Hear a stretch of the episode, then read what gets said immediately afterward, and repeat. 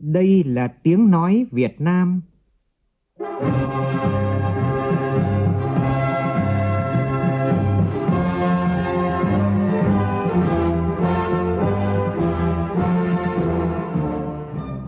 là tiếng nói Việt Nam, phát thanh từ Hà Nội, thủ đô nước Cộng hòa xã hội chủ nghĩa Việt Nam.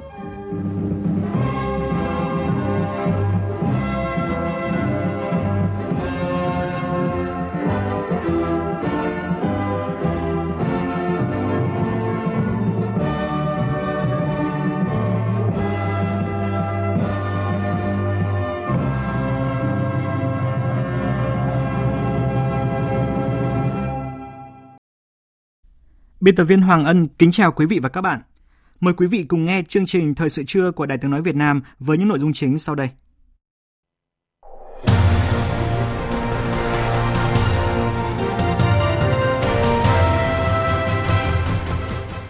Thủ tướng Phạm Minh Chính hội đàm với Quốc vương Brunei Haji Hassanan Bolkiah. Tại làng văn hóa các dân tộc Việt Nam ở Hà Nội diễn ra Ngày hội sắc xuân trên mọi miền Tổ quốc năm 2023. Việt Nam lần thứ hai trúng cử vị trí Phó Chủ tịch Ủy ban Bảo vệ đa dạng văn hóa của UNESCO. Lô bưởi diễn xuất khẩu chính ngạch đầu tiên của nước ta đã được bày bán ở Anh sau khi vượt qua hơn 800 tiêu chuẩn kỹ thuật khắt khe của nước bạn. Trong phần tin thế giới, số người thiệt mạng do động đất ở Thổ Nhĩ Kỳ và Syria đã vượt qua 23.000 người. Dù 72 giờ vàng đã trôi qua, nhưng hàng nghìn người tham gia cứu hộ cứu nạn của Thổ Nhĩ Kỳ, Syria và cộng đồng quốc tế vẫn không từ bỏ nỗ lực tìm kiếm những người sống sót đoàn cứu nạn của Bộ Công an Việt Nam đã tiếp cận khu vực xảy ra thảm họa, bắt đầu tìm kiếm nạn nhân. Cơ quan năng lượng quốc tế triệu tập cuộc họp đặc biệt vào ngày 15 tháng 2 tới để thảo luận khẩn cấp về nguồn cung khí đốt tự nhiên.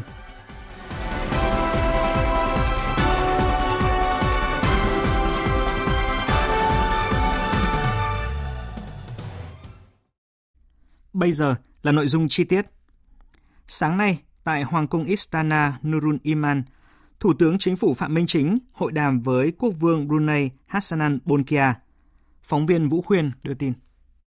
Quốc vương Hassanan Bolkiah nồng nhiệt chào mừng và đánh giá cao ý nghĩa quan trọng của chuyến thăm chính thức đầu tiên tới Brunei Darussalam của Thủ tướng Chính phủ Việt Nam sau gần 16 năm, giúp tạo động lực mới, thúc đẩy hợp tác giữa hai nước phát triển ngày càng sâu rộng trên tất cả các lĩnh vực. Quốc vương Brunei khẳng định Brunei luôn coi trọng và mong muốn không ngừng phát triển quan hệ hợp tác với Việt Nam, nhất là trong lĩnh vực kinh tế thương mại đầu tư và nông nghiệp trong bối cảnh Brunei đang nỗ lực chuyển đổi cơ cấu và đa dạng hóa nền kinh tế.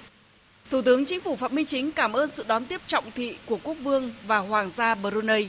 Trân trọng chuyển tới Quốc vương và Hoàng gia lời thăm hỏi thân tình của các nhà lãnh đạo cấp cao Việt Nam, khẳng định chính sách nhất quán của Việt Nam luôn coi trọng thúc đẩy quan hệ đối tác toàn diện với Brunei. Thủ tướng Chính phủ chúc mừng những thành tựu của Brunei trong triển khai kinh tế và bảo đảm an sinh xã hội, tin tưởng Brunei sẽ sớm thực hiện thành công tầm nhìn Brunei 2035, trở thành quốc gia có nền kinh tế phát triển năng động và bền vững. Hai nhà lãnh đạo đánh giá cao sự phát triển của quan hệ đối tác toàn diện Việt Nam Brunei Darussalam trên tất cả các lĩnh vực từ chính trị, an ninh quốc phòng đến kinh tế, thương mại, đầu tư, hợp tác biển, năng lượng, giáo dục đào tạo, đặc biệt là hợp tác thương mại đã đạt bước tiến vượt bậc. Kim ngạch thương mại hai chiều năm 2022 đạt 725,8 triệu đô la Mỹ, tăng 134% so với năm 2021. Hai nhà lãnh đạo nhất trí cao về các phương hướng tăng cường hợp tác Việt Nam Brunei trên các lĩnh vực trong thời gian tới. Theo đó, hai bên tiếp tục thúc đẩy trao đổi tiếp xúc cấp cao và các cấp, triển khai hiệu quả cơ chế hợp tác Ủy ban hợp tác song phương cấp Bộ trưởng Ngoại giao, thực hiện hiệu quả các thỏa thuận hợp tác quan trọng, nhất là chương trình hành động triển khai quan hệ đối tác toàn diện Việt Nam Brunei Darussalam giai đoạn 2023-2027 vừa được ký kết dịp này. Hai bên nhất trí thúc đẩy tăng trưởng thương mại theo chiều hướng đa dạng và cân bằng hơn. Hợp tác liên doanh khai thác nuôi trồng và chế biến thủy sản tiến tới sớm ký bản ghi nhớ về hợp tác song phương trong lĩnh vực nông nghiệp và thủy sản đẩy mạnh hợp tác dầu khí và cung cấp dầu thô ổn định cho Việt Nam, cũng như tìm kiếm cơ hội trong hợp tác lĩnh vực mới như kinh tế số, kinh tế tuần hoàn và chống biến đổi khí hậu. Hai nhà lãnh đạo cũng nhất trí tăng cường hợp tác trên các lĩnh vực quan trọng khác như quốc phòng, an ninh và hợp tác biển, trong đó có duy trì hiệu quả đường dây nóng hỗ trợ hoạt động nghề cá và chia sẻ thông tin thực thi pháp luật trên biển, đồng thời thúc đẩy hợp tác giáo dục đào tạo, du lịch, tăng cường kết nối, nâng tần suất các chuyến bay thương mại trực tiếp, trao đổi về các vấn đề khu vực và quốc tế, Hai nhà lãnh đạo nhất trí tiếp tục tăng cường tham vấn và phối hợp chặt chẽ giữa hai nước tại các diễn đàn khu vực và quốc tế, giữ gìn đoàn kết và phát huy vai trò trung tâm của ASEAN. Hai nhà lãnh đạo tái khẳng định tầm quan trọng của hòa bình, ổn định, an toàn, an ninh và tự do hàng hải tại Biển Đông, cùng phối hợp duy trì đoàn kết và lập trường chung của ASEAN trong vấn đề về Biển Đông, phấn đấu có tiến triển trong đàm phán Bộ Quy tắc ứng xử COC. Kết thúc hội đàm, hai nhà lãnh đạo đã chứng kiến lễ ký kết và trao đổi chương trình hành động triển khai quan hệ đối tác toàn diện 2023-2027 và công hàm trao đổi về thỏa thuận miễn thị thực cho người mang hộ chiếu ngoại giao và hộ chiếu công vụ giữa Việt Nam và Brunei Darussalam. Trước đó, trong chương trình thăm chính thức Brunei, sáng nay, Thủ tướng Chính phủ Phạm Minh Chính và phu nhân đã thăm Trường Đại học Quốc gia Brunei, gọi tắt là UBD. Tin của phóng viên Vũ Khuyên.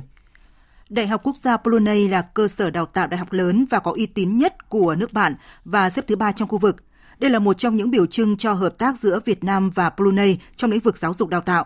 Trường Đại học Quốc gia Brunei chính thức đặt quan hệ hợp tác với Trường Đại học FPT của Việt Nam tháng 7 năm 2013, chủ yếu trong đào tạo tiếng Anh. Nhà trường vừa đưa tiếng Việt vào giảng dạy bên cạnh các ngoại ngữ khác như Anh, Pháp, Đức, Nhật, Hàn. Tại đây, Thủ tướng Chính phủ và phu nhân đã thăm trao đổi với các sinh viên lớp học tiếng Việt của trường. Thủ tướng Chính phủ Phạm Minh Chính bày tỏ vui mừng vì ngày càng có nhiều người nước ngoài yêu thức và học tiếng Việt, qua đó văn hóa Việt Nam, đất nước con người Việt Nam ngày càng được lan tỏa trên thế giới. Cũng tại Đại học Quốc gia Brunei, Thủ tướng Chính phủ Phạm Minh Chính đã tương tác trực tuyến với sinh viên Việt Nam đang học tiếng Anh do giảng viên người Brunei giảng dạy tại Trung tâm Toàn cầu FPT UBD Đà Nẵng. Trao đổi với Bộ trưởng Bộ Giáo dục Brunei và lãnh đạo Đại học Quốc gia Brunei, Thủ tướng đánh giá cao kết quả hợp tác giáo dục giữa hai nước, trong đó có hợp tác giữa FPT và UDB, cũng như là việc UDB đưa tiếng Việt vào giảng dạy chính thức tại trường. Mong muốn trường UBD sẽ tiếp tục quan tâm bảo đảm chất lượng giảng dạy và mở rộng hơn nữa quy mô các lớp học. Thủ tướng Phạm Minh Chính cũng đánh giá cao những kết quả tích cực về hợp tác giáo dục giữa hai nước. Đề nghị phía Brunei tiếp tục cấp học bổng và triển khai hiệu quả các khóa trao đổi ngắn hạn cho sinh viên. Đánh giá cao việc Đại học Quốc gia Brunei chọn Việt Nam là nơi đặt cơ sở đầu tiên của mình tại Đông Nam Á – tin tưởng Đại học Quốc gia Brunei ngày càng lớn mạnh trong khu vực và trên thế giới, tiếp tục mở rộng quan hệ hợp tác với các cơ sở đào tạo bậc cao của Việt Nam. Thủ tướng Phạm Minh Chính và phu nhân đã trồng cây lưu niệm tại trường, ghi sổ vàng lưu niệm. Thủ tướng chúc Đại học Quốc gia Brunei ngày càng phát triển, đóng góp ngày càng lớn cho sự nghiệp giáo dục của Brunei và có hợp tác ngày càng sâu rộng với các cơ sở đào tạo đại học và sau đại học của Việt Nam. Nhân dịp kỷ niệm lần thứ 44 Quốc khánh nước Cộng hòa Hồi giáo Iran, 11 tháng 2 năm 1979, 11 tháng 2 năm 2023. Hôm nay, quyền Chủ tịch nước Võ Thị Ánh Xuân đã gửi điện mừng tới Tổng thống Ibrahim Raisi. Thủ tướng Chính phủ Phạm Minh Chính đã gửi điện mừng tới Phó Tổng thống thứ nhất Mohamed Mokhebe. Cũng nhân dịp này, Bộ trưởng Ngoại giao Bùi Thanh Sơn đã gửi điện mừng tới Bộ trưởng Ngoại giao nước Cộng hòa Hồi giáo Iran Hossein Amir Abdullahian. Cũng hôm nay, nhân dịp kỷ niệm lần thứ 50 ngày thiết lập quan hệ ngoại giao giữa nước Cộng hòa xã hội chủ nghĩa Việt Nam và nước Cộng hòa Nhân dân Bangladesh, 11 tháng 2 năm 1973, 11 tháng 2 năm 2023, quyền Chủ tịch nước Võ Thị Ánh Xuân đã gửi điện mừng tới Tổng thống Mohammad Abdul Hamid. Thủ tướng Chính phủ Phạm Minh Chính đã gửi điện mừng tới Thủ tướng Sheikh Hasina. Chủ tịch Quốc hội Vương Đình Huệ đã gửi điện mừng tới Chủ tịch Quốc hội Sirin Samin Chowdhury. Cũng nhân dịp này, Bộ trưởng Ngoại giao Bùi Thanh Sơn đã gửi điện mừng tới Bộ trưởng Ngoại giao nước Cộng hòa Nhân dân Bangladesh Abdul Momen. Sáng nay tại làng văn hóa du lịch các dân tộc Việt Nam ở Đồng Mô Sơn Tây Hà Nội, Bộ Văn hóa Thể thao và Du lịch khai mạc Ngày hội sắc xuân trên mọi miền Tổ quốc năm 2023. Quyền Chủ tịch nước Võ Thị Ánh Xuân dự và phát biểu tại lễ khai mạc. Cùng dự có lãnh đạo một số bộ ban ngành và thành phố Hà Nội. Phóng viên Vũ Dũng đưa tin. Mở đầu buổi lễ là các tiết mục văn hóa, văn nghệ đặc sắc của các dân tộc. Tham gia ngày hội sắc xuân trên mọi miền Tổ quốc năm 2023 tại làng văn hóa du lịch các dân tộc Việt Nam có 200 người là đại diện cho 25 dân tộc thiểu số của 14 tỉnh thành phố cả nước. Phát biểu tại buổi lễ, quyền Chủ tịch nước Võ Thị Ánh Xuân cho rằng văn hóa các dân tộc Việt Nam vừa góp phần khơi dậy niềm tự hào dân tộc, làm phong phú thêm đời sống văn hóa tinh thần của nhân dân, đồng thời là thế mạnh của Việt Nam trong hội nhập quốc tế sâu rộng. Quyền Chủ tịch nước biểu dương các bộ ngành liên quan, các địa phương, bà con các dân tộc đã có nhiều sáng kiến, bền bỉ duy trì, và phát triển làng văn hóa du lịch các dân tộc Việt Nam suốt 13 năm qua. Tôi mong muốn và tin tưởng rằng đồng bào các dân tộc tiếp tục kề vai sát cánh, phát huy mạnh mẽ hơn nữa tinh thần đoàn kết, nỗ lực phấn đấu vươn lên, cùng giúp đỡ, tương trợ lẫn nhau, xây dựng cuộc sống ấm no, hạnh phúc. Các vị già làng, trưởng bản, người có uy tín trong cộng đồng tiếp tục là hạt nhân quy tụ, đoàn kết, vận động đồng bào thực hiện tốt các chủ trương, chính sách của đảng, nhà nước, nỗ lực giữ gìn, giới thiệu các giá trị văn hóa tốt đẹp đến nhân dân cả nước, đến bạn bè quốc tế và trao truyền cho thế hệ trẻ, góp phần bồi đắp sức mạnh và giá trị Việt Nam, đưa đất nước ta ngày càng phát triển, phồn vinh, hạnh phúc. Tại lễ khai mạc, quyền Chủ tịch nước Võ Thị Ánh Xuân đã tặng quà cho đại diện 25 dân tộc, nhận quà tượng trưng từ đại diện 25 dân tộc tại làng. Quyền Chủ tịch nước cũng đã dự lễ phát động Tết trồng cây, đời đời nhớ ơn Bác Hồ tại làng. Tham dự tham quan lễ hội năm nay, du khách sẽ được trải nghiệm nhiều trò chơi dân gian, ẩm thực ngày Tết của đồng bào dân tộc thiểu số, tìm hiểu các phong tục độc đáo dịp Tết đến xuân về của đồng bào trên mọi miền Tổ quốc. Ngày hội sắc xuân trên mọi miền Tổ quốc tại làng còn là dịp biểu thị tinh thần đoàn kết, tương thân, tương ái, sợi dây cố kết cộng đồng 54 dân tộc Việt Nam, mang đến không khí đậm đà bản sắc văn hóa dân tộc trong những ngày đầu xuân mới.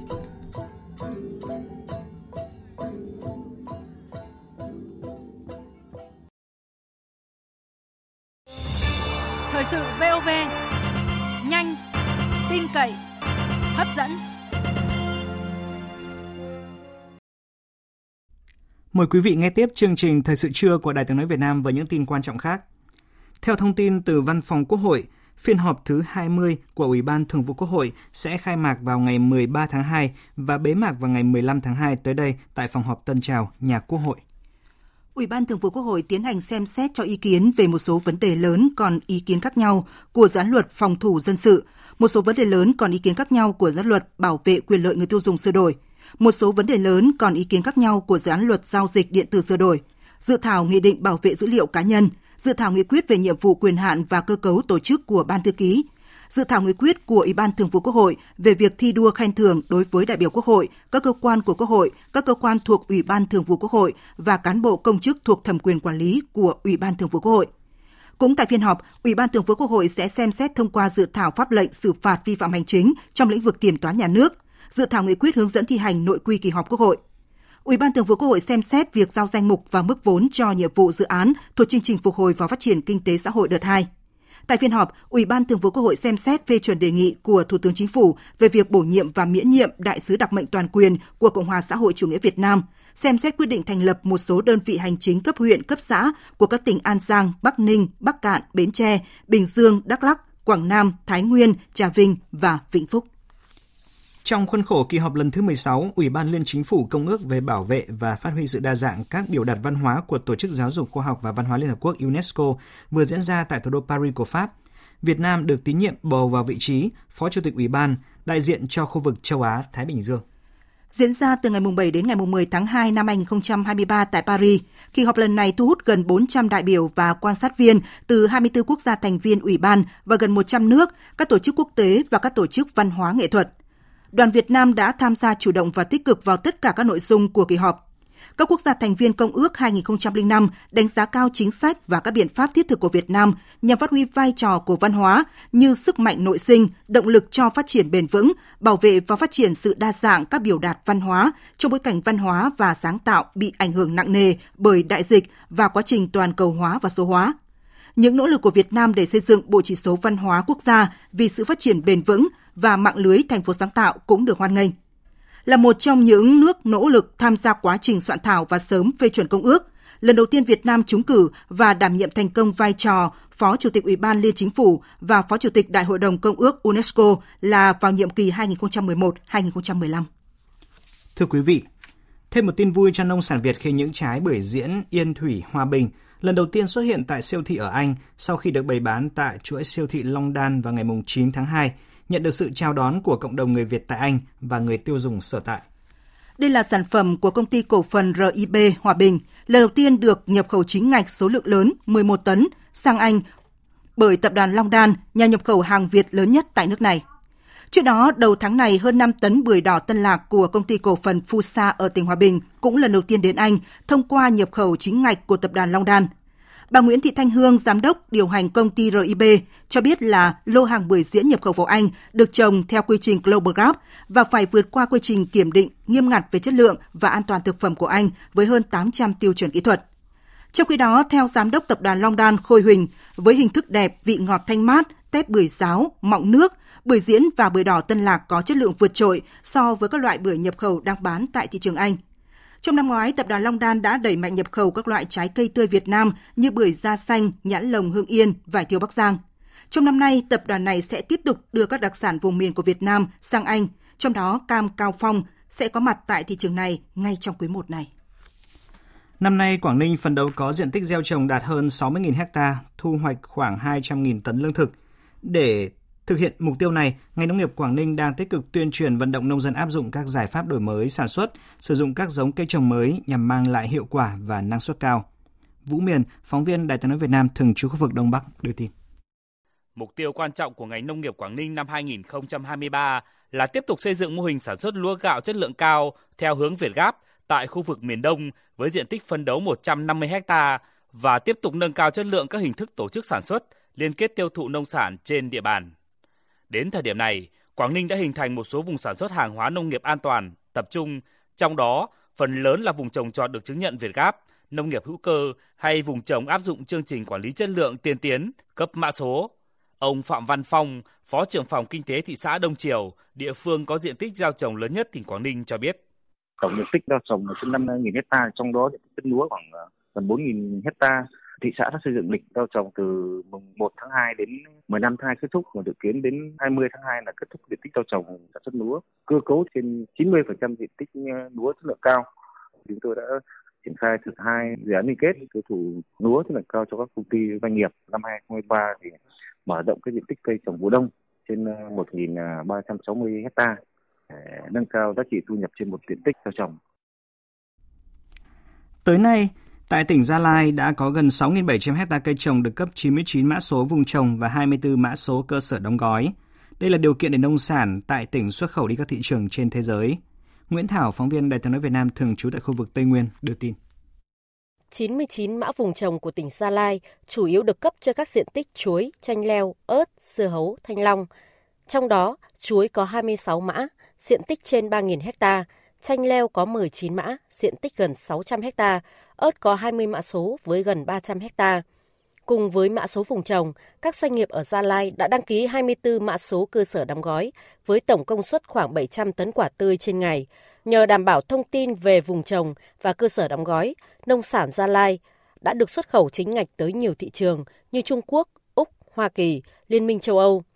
Các huyện, thị xã, thành phố ở Gia Lai đang tiếp tục xây dựng các vùng trồng theo tiêu chuẩn Việt Gáp, hỗ trợ nông dân doanh nghiệp nông nghiệp đăng ký mã số vùng trồng và cơ sở đóng gói để tăng cơ hội xuất khẩu cho nông sản địa phương. Ông Lê Tấn Hùng, Phó trưởng phòng Nông nghiệp và Phát triển Nông thôn huyện Đắk Đoa, tỉnh Gia Lai cho biết. Nông nghiệp của huyện à, phối hợp với chi cục trồng trọt của thực vật của sở à, nông nghiệp tỉnh Gia Lai tổ chức triển khai cách nối các doanh nghiệp làm mã số vùng trồng cho người dân. Thì tới thời điểm hiện nay thì ở Đắk Đoa thì có khoảng trên dưới 20 mã vùng trồng và mã số đóng gói, cơ sở đóng gói trên địa bàn trên ba loại cây trồng chanh dây, chuối và sầu riêng. À, thì tiếp theo chúng tôi sẽ làm trên những loại cây trồng khác, đặc biệt là quan tâm tới cây ăn quả là chính, à, liên kết sản xuất và xuất khẩu ổn định, nâng cao cái giá trị cho người dân trên địa bàn những năm tiếp theo. Những ngày gần đây, độ mặn trên hệ thống sông rạch ở tỉnh Tiền Giang giảm. Các ngành chức năng và người dân địa phương khẩn trương lấy chữ nước ngọt phòng chống hạn mặn có khả năng còn xâm nhập sâu. Phóng viên Nhật Trường, thường trú khu vực đồng bằng sông Kiểu Long đưa tin. Hôm nay nước trên sông Tiền, địa bàn thành phố Mỹ Tho, tỉnh Tiền Giang giảm còn 0,4 gram trên lít. Tại Giàng Mì Hôn, huyện chợ gạo chỉ dao động trên dưới 2 gram trên một lít. Để tích trữ nước phòng ngừa xâm nhập mặn còn tiếp diễn vào cuối tháng 2 và đầu tháng 3 tới, hệ thống cống ở địa bàn thành phố Mỹ Tho như cống Gò Cát, cống Bảo Định mở cửa, cử cán bộ trực 2424 để lấy nước vào kênh nội đồng. Theo Sở Nông nghiệp Phát triển nông thôn tỉnh Tiền Giang, hiện nay hơn 21.000 hecta lúa đông xuân khu vực phía đông đều ở giai đoạn từ trổ đồng đến giai đoạn chính và cho thu hoạch. Trong khi đó, mực nước trong kênh mương nội đồng còn ở mức cao và được cấp bổ thường xuyên nên không bị thiệt hại do hạn mặn. Đối với hàng nghìn hecta hoa màu, Cây ăn trái nông dân cũng tăng cường khâu bơm tát trữ nước trong ao hồ, mương vườn để ứng phó với hạn mặn. Ông Đỗ Thành Sơn, Phó Giám đốc Công ty trách nhiệm hữu hạn một thành viên khai thác các công trình thủy lợi tỉnh Tiền Giang, đơn vị quản lý vận hành hệ thống cống đập ngăn mặn trữ ngọt, cho biết thêm. Nói chung ờ, Mỹ Tho là cống gò cát Bảo Định ờ, đang mở trở lại ờ, bình thường. Hôm nay lấy được mấy ngày nay rồi. Cống Chân gà mình lấy gạn, về dưới gàm lấy vô. Mấy cái cống mà cặp kênh kênh gạo phía gò công thì mình đóng hết. Hiện giờ nội đồng của dự án gò công nó ở cái mức cũng còn khá. Vậy lúa nó đã thu hoạch cũng khoảng 60% rồi. Rồi nhu cầu nước cũng ít. Thì giờ mình có lấy vô được thì trữ nước phục vụ ba cái rau màu, cái ăn trái trong mùa khô á. Và tiếp ngay sau đây, trước khi đến với phần tin quốc tế, chúng tôi xin gửi đến quý vị những thông tin thời tiết. Thưa quý vị và các bạn, hiện tượng sương mù, mưa phùn nồm ẩm sẽ giảm dần ở miền Bắc và Bắc Trung Bộ. Trưa chiều nay trời mỏng mây và có đôi lúc hứng nắng nhẹ, nhiệt độ tăng lên khá cao 28 đến 29 độ. Tây Bắc Bộ nhiều tỉnh có nhiệt độ cao hơn 29 đến 31 độ do có nắng từ sáng. Và hiện tượng nồm ẩm sẽ chấm dứt ở miền Bắc khi mà khoảng ngày 13 tháng 2 có một đợt gió mùa đông bắc mang theo khối không khí lạnh khô thay thế gió ẩm. Tuy nhiên, đây chỉ là chấm dứt của đợt nồm ẩm hiện tại – còn khoảng thời gian từ nay đến tháng 4, các tỉnh miền Bắc sẽ còn duy trì nhiều ngày nồm ẩm nữa. Lui vào miền Trung, cả Trung và Nam Trung Bộ trưa chiều nay nắng giáo, riêng Bắc Trung Bộ trời ngớt dần mưa và có hưởng nắng, nhiệt độ trong khoảng 27 đến 32 độ. Tây Nguyên ngày hôm nay cũng có nắng mạnh, nhiệt độ cao nhất tại Con Tum, Pleiku, Buôn Ma Thuột, Gia Nghĩa từ 31 đến 32 độ, trời nóng nhẹ vào giữa trưa. Còn ở Nam Bộ trời nắng gắt hơn, nhiệt độ miền Tây khoảng 32 đến 34 độ, Miền Đông, nắng nóng xảy ra diện rộng tại thành phố Hồ Chí Minh, Thủ Dầu Một, Tây Ninh, Đồng Phú và Biên Hòa, 35 đến 36 độ. Mời quý vị nghe tiếp chương trình Thời sự trưa của Đài Tiếng Nói Việt Nam. Thưa quý vị, đoàn cứu nạn quốc tế của Bộ Công an Việt Nam đã đến thành phố Adiyaman, Thổ Nhĩ Kỳ sau một hành trình vất vả.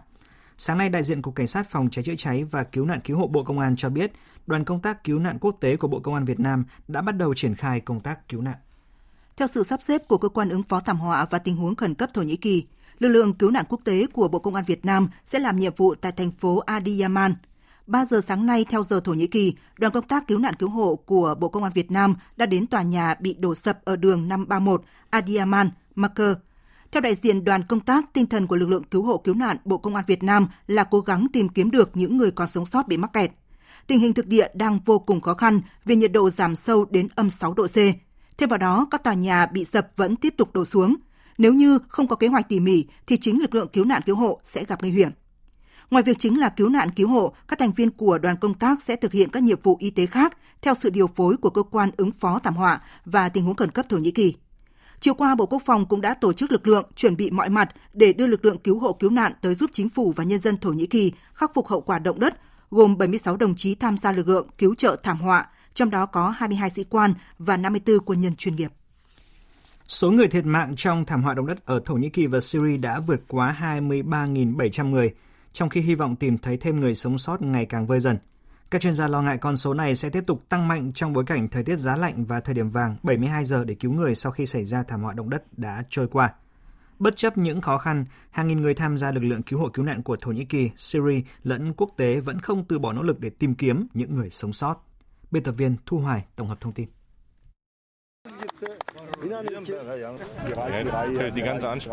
Giờ thì tôi đã tin vào phép màu. Bạn có thể thấy mọi người khóc và ôm chầm lấy nhau. Thật nhẹ nhõm khi chúng tôi có thể giải cứu cho người phụ nữ này. Cô ấy vẫn còn lành lặn và khỏe mạnh ngay cả trong điều kiện tồi tệ như vậy. Đó chắc chắn là một phép màu.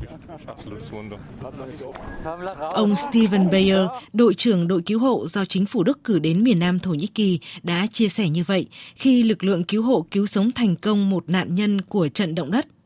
Khoảnh khắc cô Zeynep Karaman, 40 tuổi, được giải cứu sau hơn 100 giờ bị mắc kẹt trong đống đổ nát ở thị trấn Kirikan thuộc tỉnh Hatay, Thổ Nhĩ Kỳ là một trong những điều kỳ diệu giữa những đau thương mất mát, càng tiếp thêm sức mạnh tinh thần cho lực lượng cứu hộ, cứu nạn. Tất cả chúng tôi đều rất nhẹ nhõm. Người phụ nữ đã vượt qua, cô ấy đã không bỏ cuộc. Tất cả chúng tôi đều rất biết ơn vì giờ cô ấy đang nằm trong chiếc xe cứu thương này. Tôi không thể nói nên lời.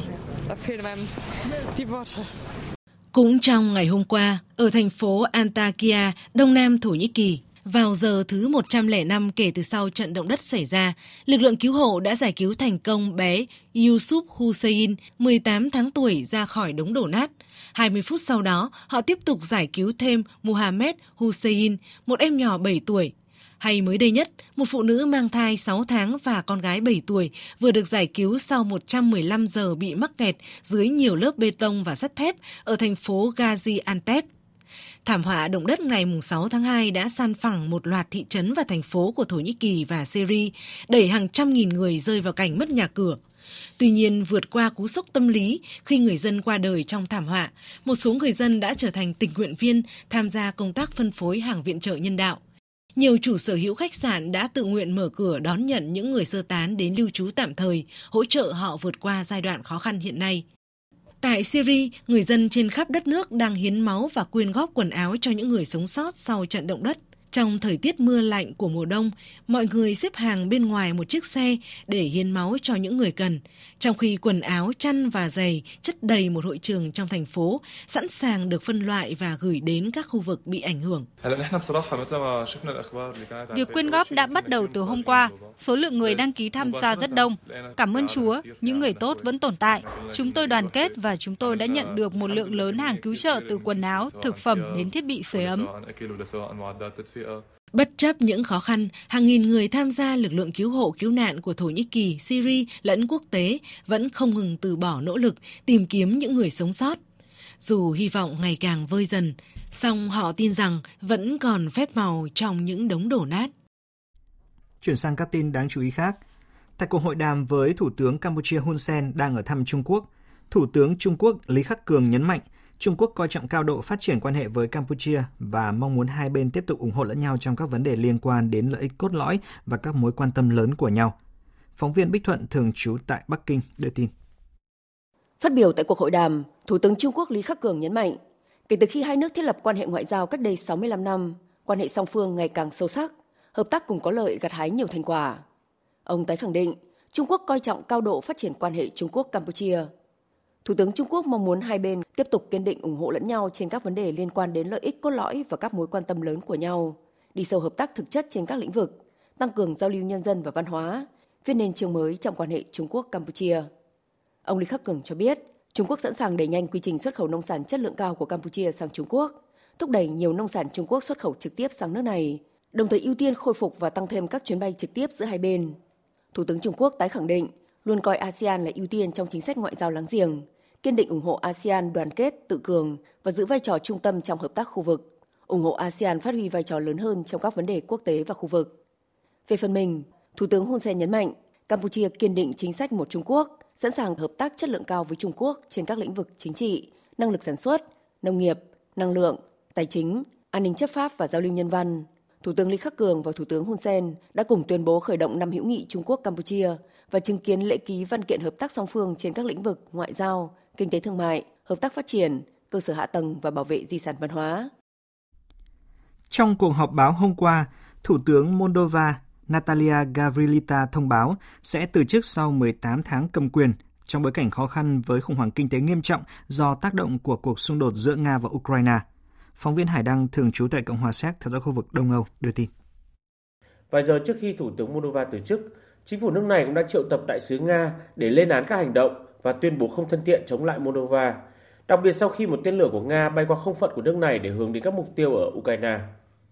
Tổng thống Moldova Maya Sandu đã đề cử cố vấn quốc phòng Dorin Resian làm thủ tướng tạm thời của quốc gia này.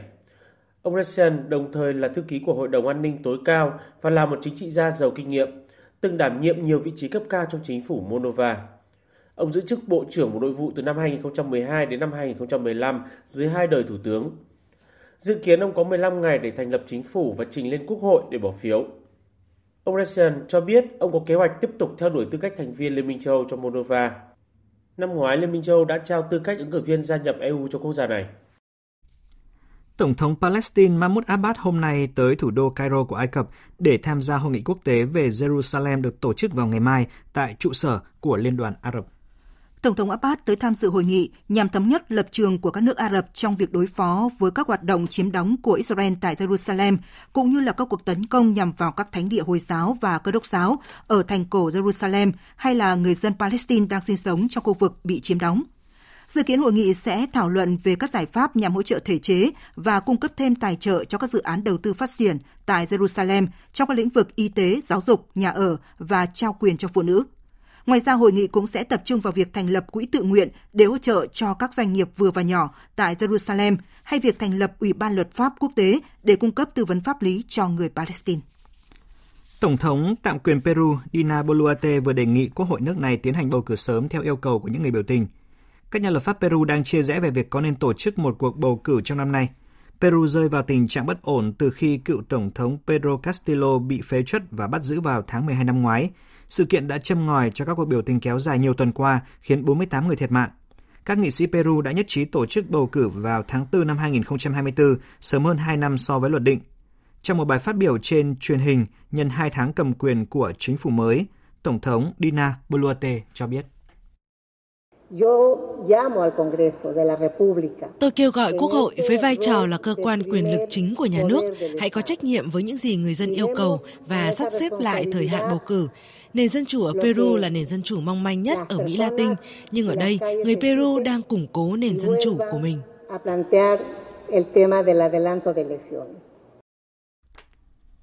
Cục điều tra Liên bang Mỹ FBI đã tìm thấy một tập tài liệu đóng dấu mật khi khám nhà riêng của cựu Phó Tổng thống Mike Pence ở thành phố Carmen, bang Indiana.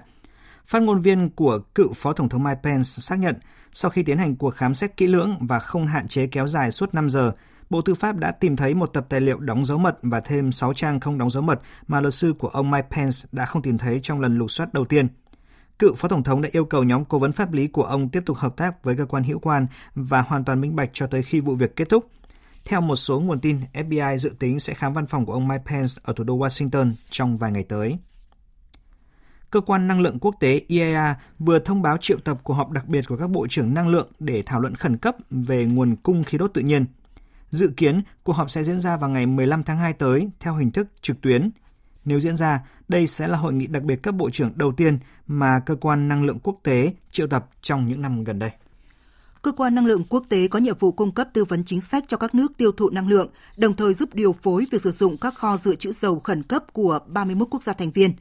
Theo giám đốc điều hành cơ quan năng lượng quốc tế Fatih Biron, các biện pháp mà cơ quan này đưa ra sau khi xảy ra cuộc xung đột ở Ukraine đã góp phần giúp các quốc gia châu Âu ứng phó với tình hình trong bối cảnh Nga cắt giảm nguồn cung khí đốt. Tuy nhiên, ông cho rằng cuộc xung đột Nga-Ukraine vẫn chưa kết thúc, do đó cần phải làm nhiều hơn nữa, đặc biệt là để sẵn sàng cho mùa đông tới. Nga hôm qua thông báo sẽ cắt giảm 5% sản lượng, tức là 500.000 thùng dầu mỗi ngày bắt đầu từ tháng 3 tới. Đây là động thái đầu tiên của Nga nhằm đáp trả lệnh áp giá trần của phương Tây đối với dầu mỏ và sản phẩm dầu mỏ của nước này có hiệu lực từ ngày 5 tháng 2 vừa qua.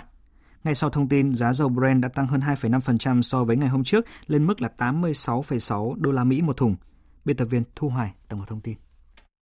Phó Thủ tướng Nga Alexander Novak cho biết, việc áp giá trần dầu mỏ và sản phẩm dầu mỏ của Nga là sự can thiệp vào quan hệ thị trường và tiếp tục chính sách năng lượng phá hoại của các nước phương Tây. Ông đồng thời nhấn mạnh, bước đi của Nga cắt giảm sản lượng dầu sẽ góp phần khôi phục quan hệ thị trường. Nhóm 7 nền công nghiệp phát triển hàng đầu G7 và Liên minh châu Âu đã áp đặt mức giá trần 60 đô la một thùng đối với dầu mỏ của Nga được vận chuyển đến các nước ngoài phương Tây. Mục tiêu là giữ cho giá dầu chảy ra thế giới không bị tăng đột biến như năm ngoái, cũng như hạn chế nguồn tài chính của Nga. Chủ tịch Ủy ban châu Âu Ursula von der Leyen khẳng định Nga đang phải trả giá đắt khi các biện pháp trừng phạt của chúng tôi đang làm sói mòn nền kinh tế nước này. Giá trần đối với dầu thô đã khiến Nga thiệt hại khoảng 160 triệu euro mỗi ngày và chúng tôi sẽ tiếp tục gia tăng áp lực. Quyết định cắt giảm sản lượng dầu mỏ của Nga được đưa ra chỉ một ngày sau khi tổ chức các nước xuất khẩu dầu mỏ và đối tác OPEC cộng mà Nga là thành viên xác nhận giữ nguyên mức cắt giảm sản lượng thống nhất trong năm 2022. Khi được hỏi liệu Nga có hỏi ý kiến các nước thành viên OPEC cộng về việc cắt giảm sản lượng mới hay không, người phát ngôn Điện Kremlin Dmitry Peskov cho biết đã có các cuộc trò chuyện với một số thành viên của OPEC cộng trước khi động thái này được công bố. Ông đồng thời nhấn mạnh Hành động của phương Tây sẽ dẫn đến sự mất cân bằng hơn nữa trong thị trường năng lượng toàn cầu, nhưng chúng tôi, một cách tự nhiên, đang thực hiện các bước để bảo vệ lợi ích của mình khỏi bất kỳ rủi ro nào có thể phát sinh.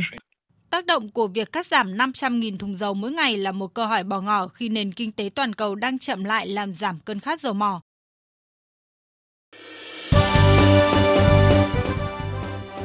Thời sự tiếng nói Việt Nam. Thông tin nhanh. Bình luận sâu. Tương tác đa chiều.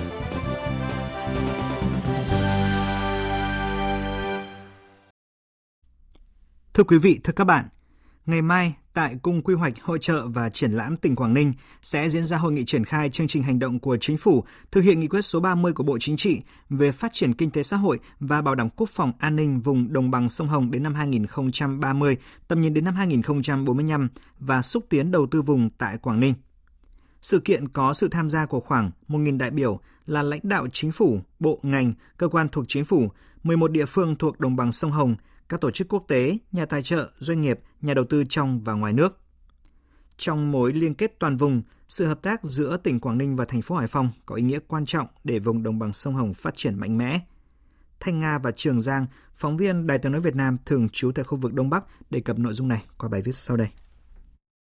Ngay sau Tết Nguyên đán Quý Mão 2023, Ủy ban nhân dân thành phố Hải Phòng phối hợp Ủy ban nhân dân tỉnh Quảng Ninh tổ chức khởi công dự án đầu tư xây dựng cầu Lại Xuân và cải tạo mở rộng đường tỉnh 352 kết nối huyện Thúy Nguyên, thành phố Hải Phòng với thị xã Đông Triều, tỉnh Quảng Ninh. Dự án có tổng vốn đầu tư gần 1.335 tỷ đồng, không chỉ đáp ứng nhu cầu thông thương giữa hai địa phương mà còn từng bước hoàn thiện hệ thống giao thông liên vùng, góp phần phát triển vùng kinh tế trọng điểm Bắc Bộ. Ông Nguyễn Đức Thọ, Phó Chủ tịch Ủy ban nhân dân thành phố Hải Phòng khẳng định,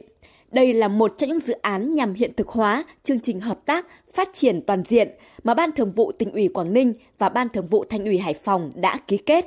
Thành phố Hải Phòng và tỉnh Quảng Ninh xác định rõ nhiệm vụ liên kết hợp tác, liên kết vùng là xu hướng tất yếu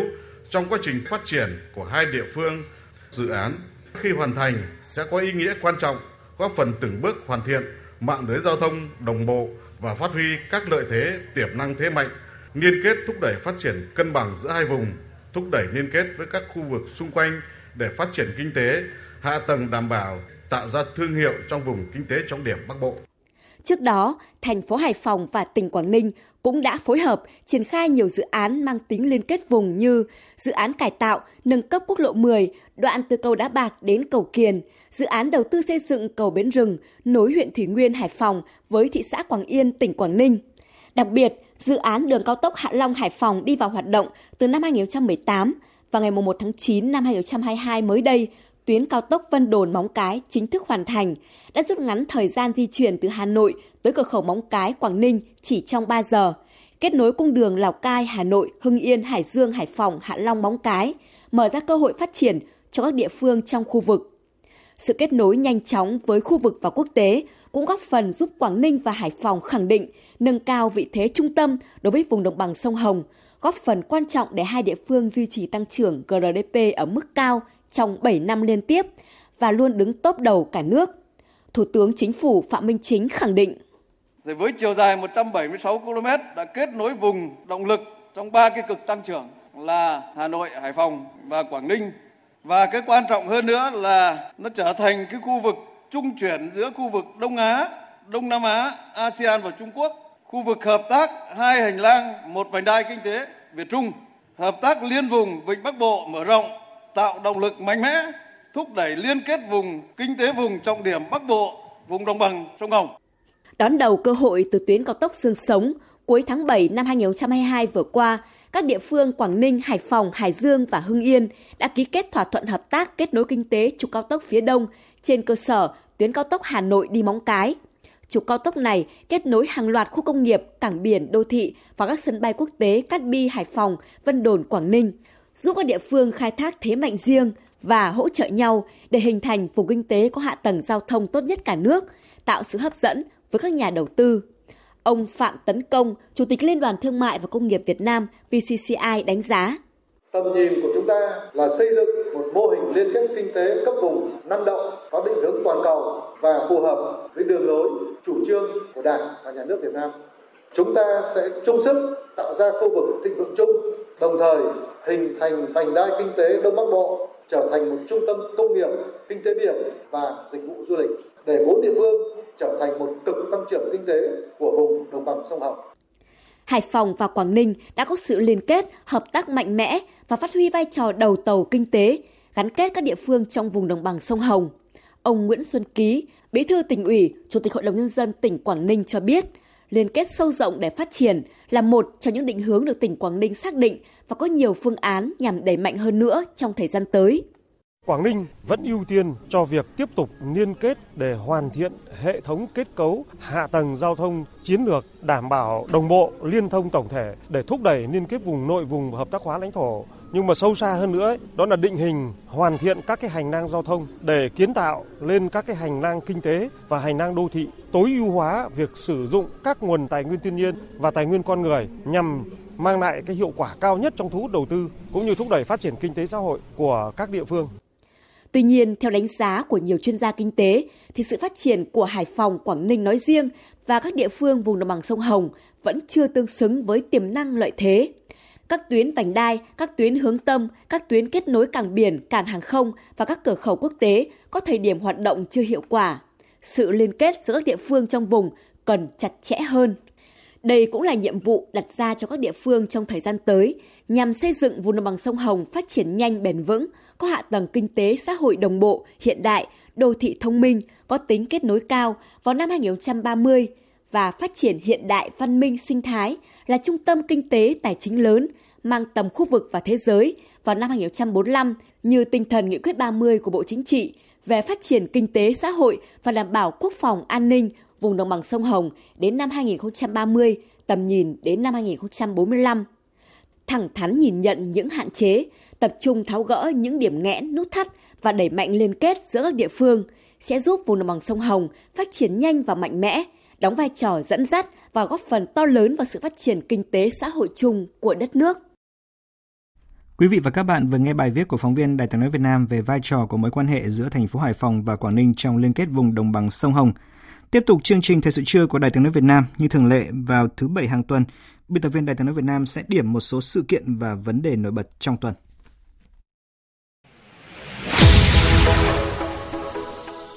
Những phát ngôn ấn tượng, những con số đáng chú ý trong chuyến thăm chính thức Singapore, Thủ tướng Phạm Minh Chính và Thủ tướng Singapore Lý Hiển Long thống nhất triển khai hiệu quả các thỏa thuận hợp tác, trong đó có bản ghi nhớ thiết lập quan hệ đối tác kinh tế số Kinh tế xanh Việt Nam Singapore. Tại diễn đàn doanh nghiệp Việt Nam Singapore, Thủ tướng Phạm Minh Chính nhấn mạnh hợp tác kinh tế sẽ tiếp tục là trụ cột quan trọng trong quan hệ giữa hai nước. Các khu công nghiệp Việt Nam Singapore V-SIP là hình mẫu thành công trong hợp tác kinh tế giữa hai nước Hiện có 12 khu visit trên 9 tỉnh thành phố, thu hút vốn đầu tư khoảng 18 tỷ đô la Mỹ, tạo việc làm cho gần 300.000 lao động. Và năm 2023 này, dự kiến sẽ có tổng cộng 15 khu visit tại Việt Nam, hướng tới các khu visit thế hệ mới, thông minh hơn, bền vững hơn. Trong tuần, Bộ Công an và Bộ Quốc phòng đã cử hơn 100 cán bộ chiến sĩ sang Thổ Nhĩ Kỳ thực hiện công tác cứu hộ cứu nạn tại khu vực xảy ra thảm họa động đất đây là việc làm khẩn trương thể hiện trách nhiệm, tinh thần quốc tế cao cả của Đảng, Nhà nước và nhân dân ta. Lên đường trong đợt này, Thượng tá Phan Trần Trung, Phó chủ nhiệm khoa chấn thương chỉnh hình Bệnh viện Quân y 354 và đồng chí Lê Đức Tài, đội trưởng đội công binh cứu sập lực lượng công binh cho biết. Nhiệm vụ của đoàn ờ, khi được giao đó là sang đấy tiếp nhận, thu dung tất cả những người bệnh mà bị ờ, ờ, tai nạn, bị chấn thương trong cái vụ động đất ở Thổ Nhĩ Kỳ đội cứu sập binh chủng công binh sẽ nỗ lực cố gắng hết mình đặt tính mạng tài sản của người dân bị nạn lên hàng đầu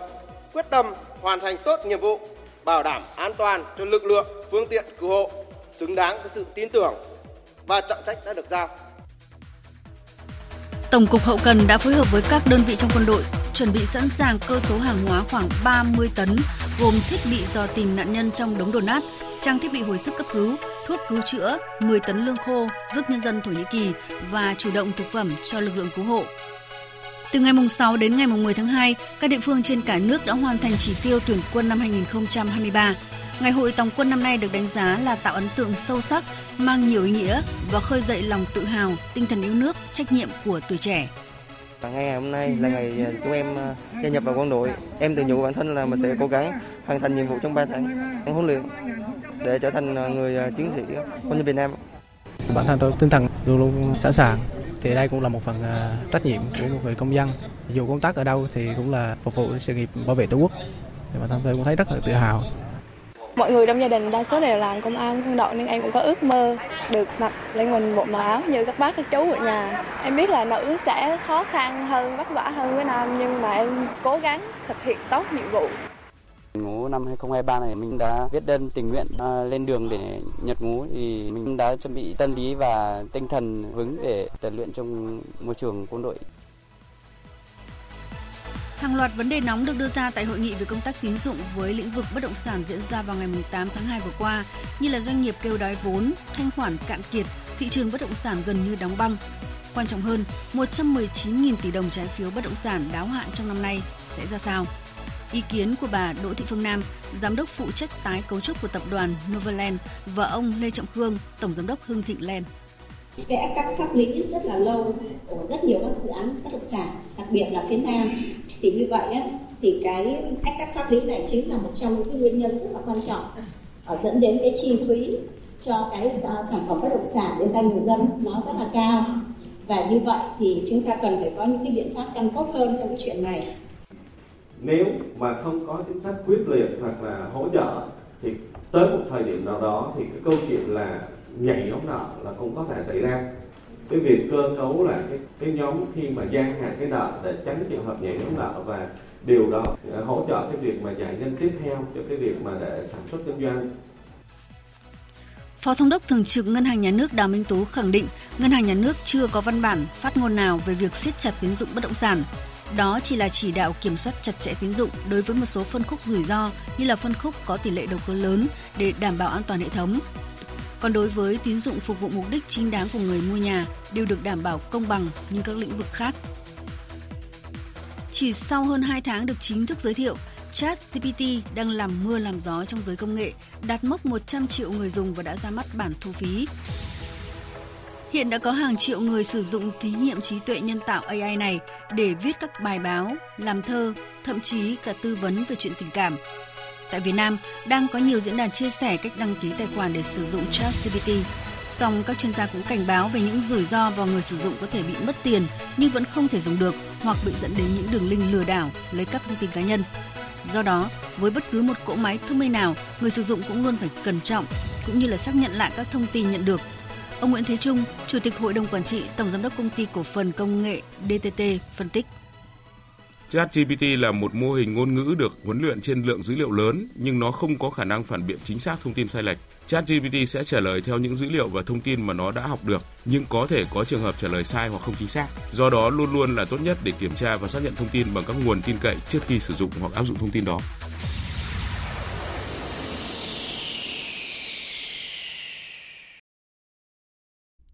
Quý vị và các bạn vừa nghe biên tập viên Đài tiếng nói Việt Nam điểm một số sự kiện và vấn đề nổi bật trong tuần. Phần cuối của chương trình thời sự trưa nay sẽ là những thông tin thể thao.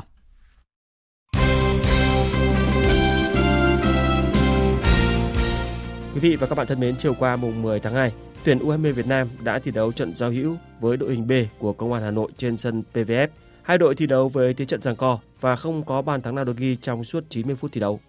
U20 Việt Nam đang có sự chuẩn bị tích cực cho vòng chung kết U20 châu Á sẽ diễn ra vào tháng 3 tại Uzbekistan. Mới đây, hai nhân tố trẻ của câu lạc bộ Hoàng Anh Gia Lai là Nguyễn Đức Việt và Nguyễn Quốc Việt đã hội quân cùng toàn đội. Trong ít ngày tới, những trụ cột của đội như là Đinh Xuân Tiến, Bùi Vĩ Hào, Khuất Văn Khang hay Nguyễn Phi Hoàng cũng sẽ lên tuyển sau khi V-League bước vào quãng nghỉ. Theo huấn luyện viên Hoàng Anh Tuấn, ngày 15 tháng 2, U20 Việt Nam sẽ sang Tây Á tập huấn và thi đấu một vài trận giải hữu ở đây trước khi tham dự vòng chung kết U20 châu Á 2023 thì trong cái lịch sắp tới thì chúng ta có cái chuyến um, tập huấn trước khi sang Uzbekistan, tức là à, 15 à, chúng tôi di chuyển đi à, Ả Rập Saudi và ở đấy chúng ta có một cái trận đấu vào ngày 18 đã U20 Ả Rập Saudi và sau đó chúng ta di chuyển đi UAE thì chúng ta lại có thêm một trận đấu với U20 UAE nữa trước khi chúng ta di chuyển qua Uzbekistan. Vòng chung kết U20 châu Á 2023 được tổ chức tại Uzbekistan diễn ra từ ngày 1 cho tới ngày 18 tháng 3. U20 Việt Nam rơi vào bảng đấu tử thần khi có sự góp mặt của các đối thủ rất mạnh gồm U20 Qatar, U20 Australia và U20 Iran. Chia sẻ trước vòng chung kết U20 châu Á 2023, tiền đạo Nguyễn Thanh Nhàn khẳng định. Em thấy ờ, cũng hơi bất ngờ nhưng khi cả đội tập trung tập luyện thì ờ, em thấy rất ờ, là tự tin và mong chờ đến giải đấu đấy. Em nghĩ là ban huấn luyện và toàn đội đã tập luyện và thi đấu hết mình. Tối hôm qua mùng 10 tháng 2, vận động viên Nguyễn Thị Oanh đã bước vào thi đấu chung kết nội dung 3.000m nữ tại giải điền kinh trong nhà vô địch châu Á 2023 tổ chức tại Kazakhstan. Chân chạy của Việt Nam đối đầu với 7 vận động viên quốc tế rất mạnh đến từ các nước như Nhật Bản và Trung Quốc. Trung Quốc, Nguyễn Thị Oanh về đích ở vị trí thứ 5 với thành tích là 9 phút 18 giây 41. Người giành huy chương vàng là vận động viên chủ nhà với thời gian là 9 phút 01 giây 98. Ở buổi sáng cùng ngày, Nguyễn Thị Huyền đã xuất sắc lọt vào vòng chung kết nội dung 400m nữ. Nguyễn Thị Huyền sẽ thi đấu chung kết vào tối ngày 11 tháng 2. Giải điền kinh trong nhà vô địch châu Á 2023 quy tụ hơn 500 vận động viên của 31 quốc gia châu Á, tranh tài ở 26 nội dung. Tuyển Việt Nam tham dự với 4 vận động viên là Nguyễn Thị Oanh, Nguyễn Thị Huyền, Lương Đức Phước và Nguyễn Trung Cường. Đây là giải đấu quốc tế duy nhất trước khi các tuyển thủ sang Campuchia thi đấu tại SEA Games 32.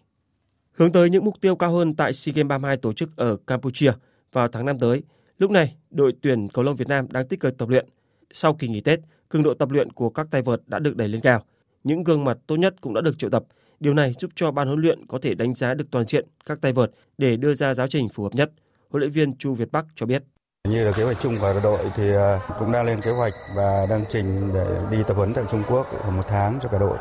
Riêng tay vợt chủ lực Nguyễn Thùy Linh đã được đầu tư mạnh hơn với chuyến tập huấn và thi đấu tại Thái Lan trong tháng 2 này. Mục tiêu của Thùy Linh là cố gắng cải thiện tốt hơn vị trí thứ 50 thế giới. Mình có một cái kế hoạch ngắn hạn thử tập huấn ở Thái Lan một tháng, sau đó là kiểm tra lại cái trình độ của mình xem là mình có phù hợp với đó là đó hay không và sẽ nghĩ uh, đến việc tiếp tục tập luyện, duy trì tập luyện và thi đấu cho tới SEA Games. Trong khi đó, tay vợt Lê Đức Phát vẫn miệt mài thi đấu ở các giải mở để tích lũy thêm kinh nghiệm trước khi bước vào đấu trường khốc liệt như SEA Games 32.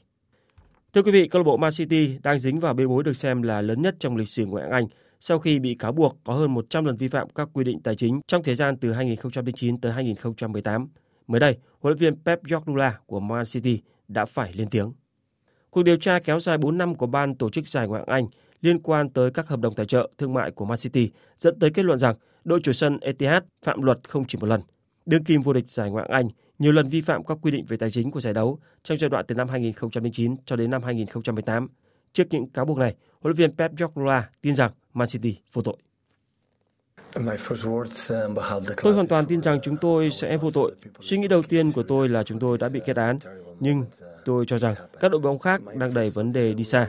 Cả 19 đội Premier League đang buộc tội Man City và không cho chúng tôi cơ hội tự bảo vệ mình. Thời gian một lần nữa sẽ trả lời. Và nếu vi phạm, chúng tôi sẽ chấp nhận mọi hình phạt từ ban tổ chức Premier League.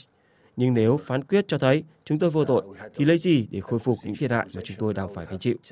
Xin khẳng định, nếu chúng tôi có tội, sẽ chơi ở hạng thấp hơn. Tôi tin tưởng vào câu lạc bộ của mình, tin chúng tôi sẽ vô tội. Lần này câu lạc bộ thậm chí còn tự tin hơn vì có rất nhiều hồ sơ giấy tờ để chứng minh.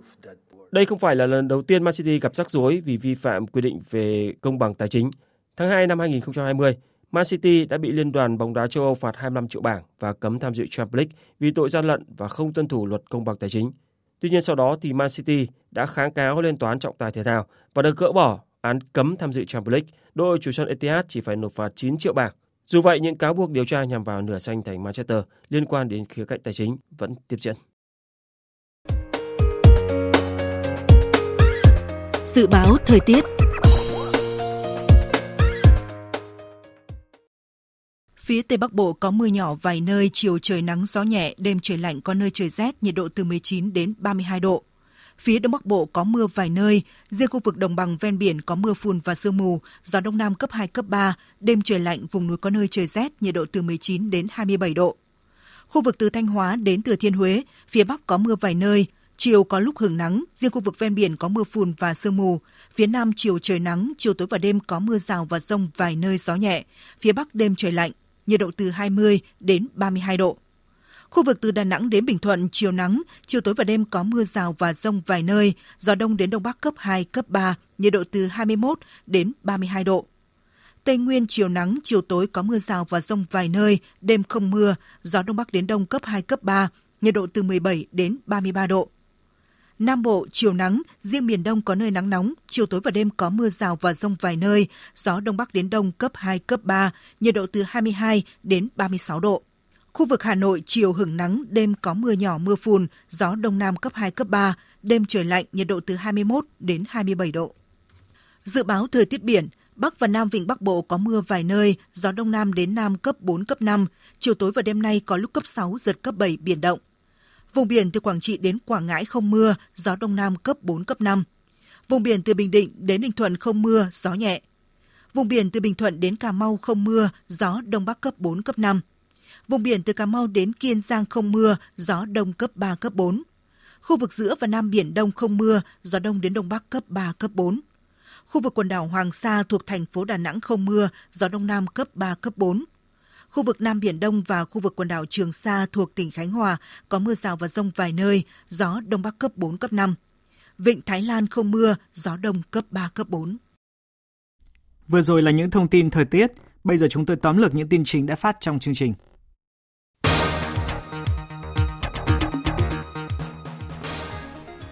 Trong cuộc hội đàm với quốc vương Brunei Haji Hassanan Bolkiah sáng nay, Thủ tướng Phạm Minh Chính khẳng định chính sách nhất quán của Việt Nam luôn coi trọng thúc đẩy quan hệ đối tác toàn diện với Brunei.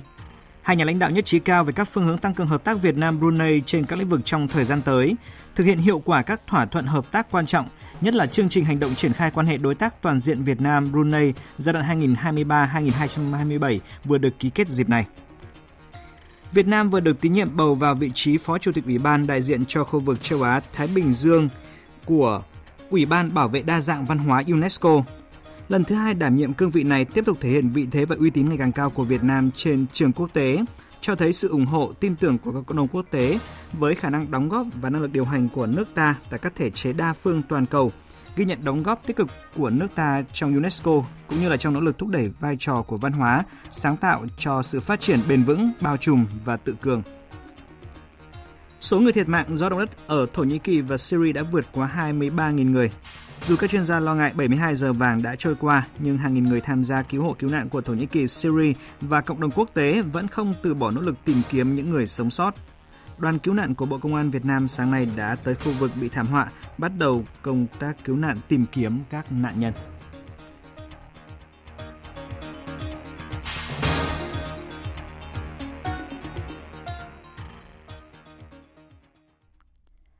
Thời lượng dành cho chương trình Thời sự trưa nay đến đây đã hết. Chương trình do các biên tập viên Hoàng Ân, Nguyễn Cường, Phương Anh, Thu Hòa biên soạn và thực hiện với sự tham gia của kỹ thuật viên Uông Biên, chịu trách nhiệm nội dung Nguyễn Vũ Duy. Xin kính chào tạm biệt và hẹn gặp lại quý vị trong những chương trình sau.